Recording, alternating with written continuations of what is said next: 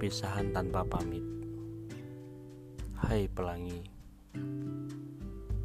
Seperti hari ini Aku membelikanmu banyak bunga. Berpikir untuk memberikannya padamu malam nanti. Aku coba berpikir Apa yang akan terjadi ketika seseorang tidak menginginkan orang lain lagi Ternyata banyak harapan-harapan kita yang tidak sesuai dengan ingin kita dan tidak menemukan jalan untuk pulang. Barangkali cinta seperti itu bukanlah sebuah rumah yang indah buat kita.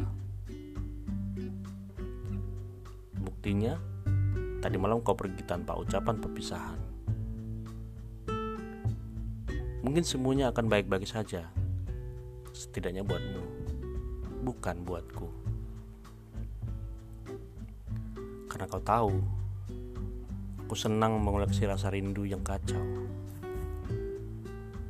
Ingat tidak?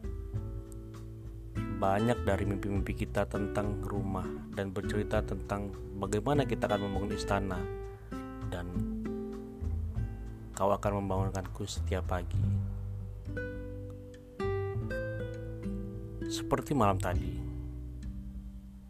kau pergi tanpa pamit, dan seperti yang kau katakan, kau terlalu perasa. Aku benci.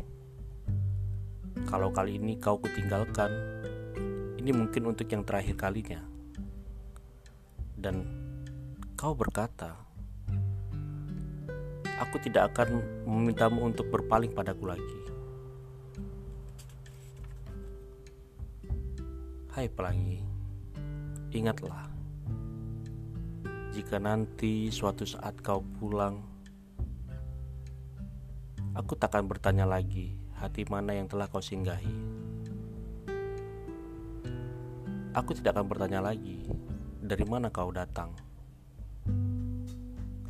Aku akan menunggumu di sebuah rumah dalam mimpi kita yang akan jadi kenyataan.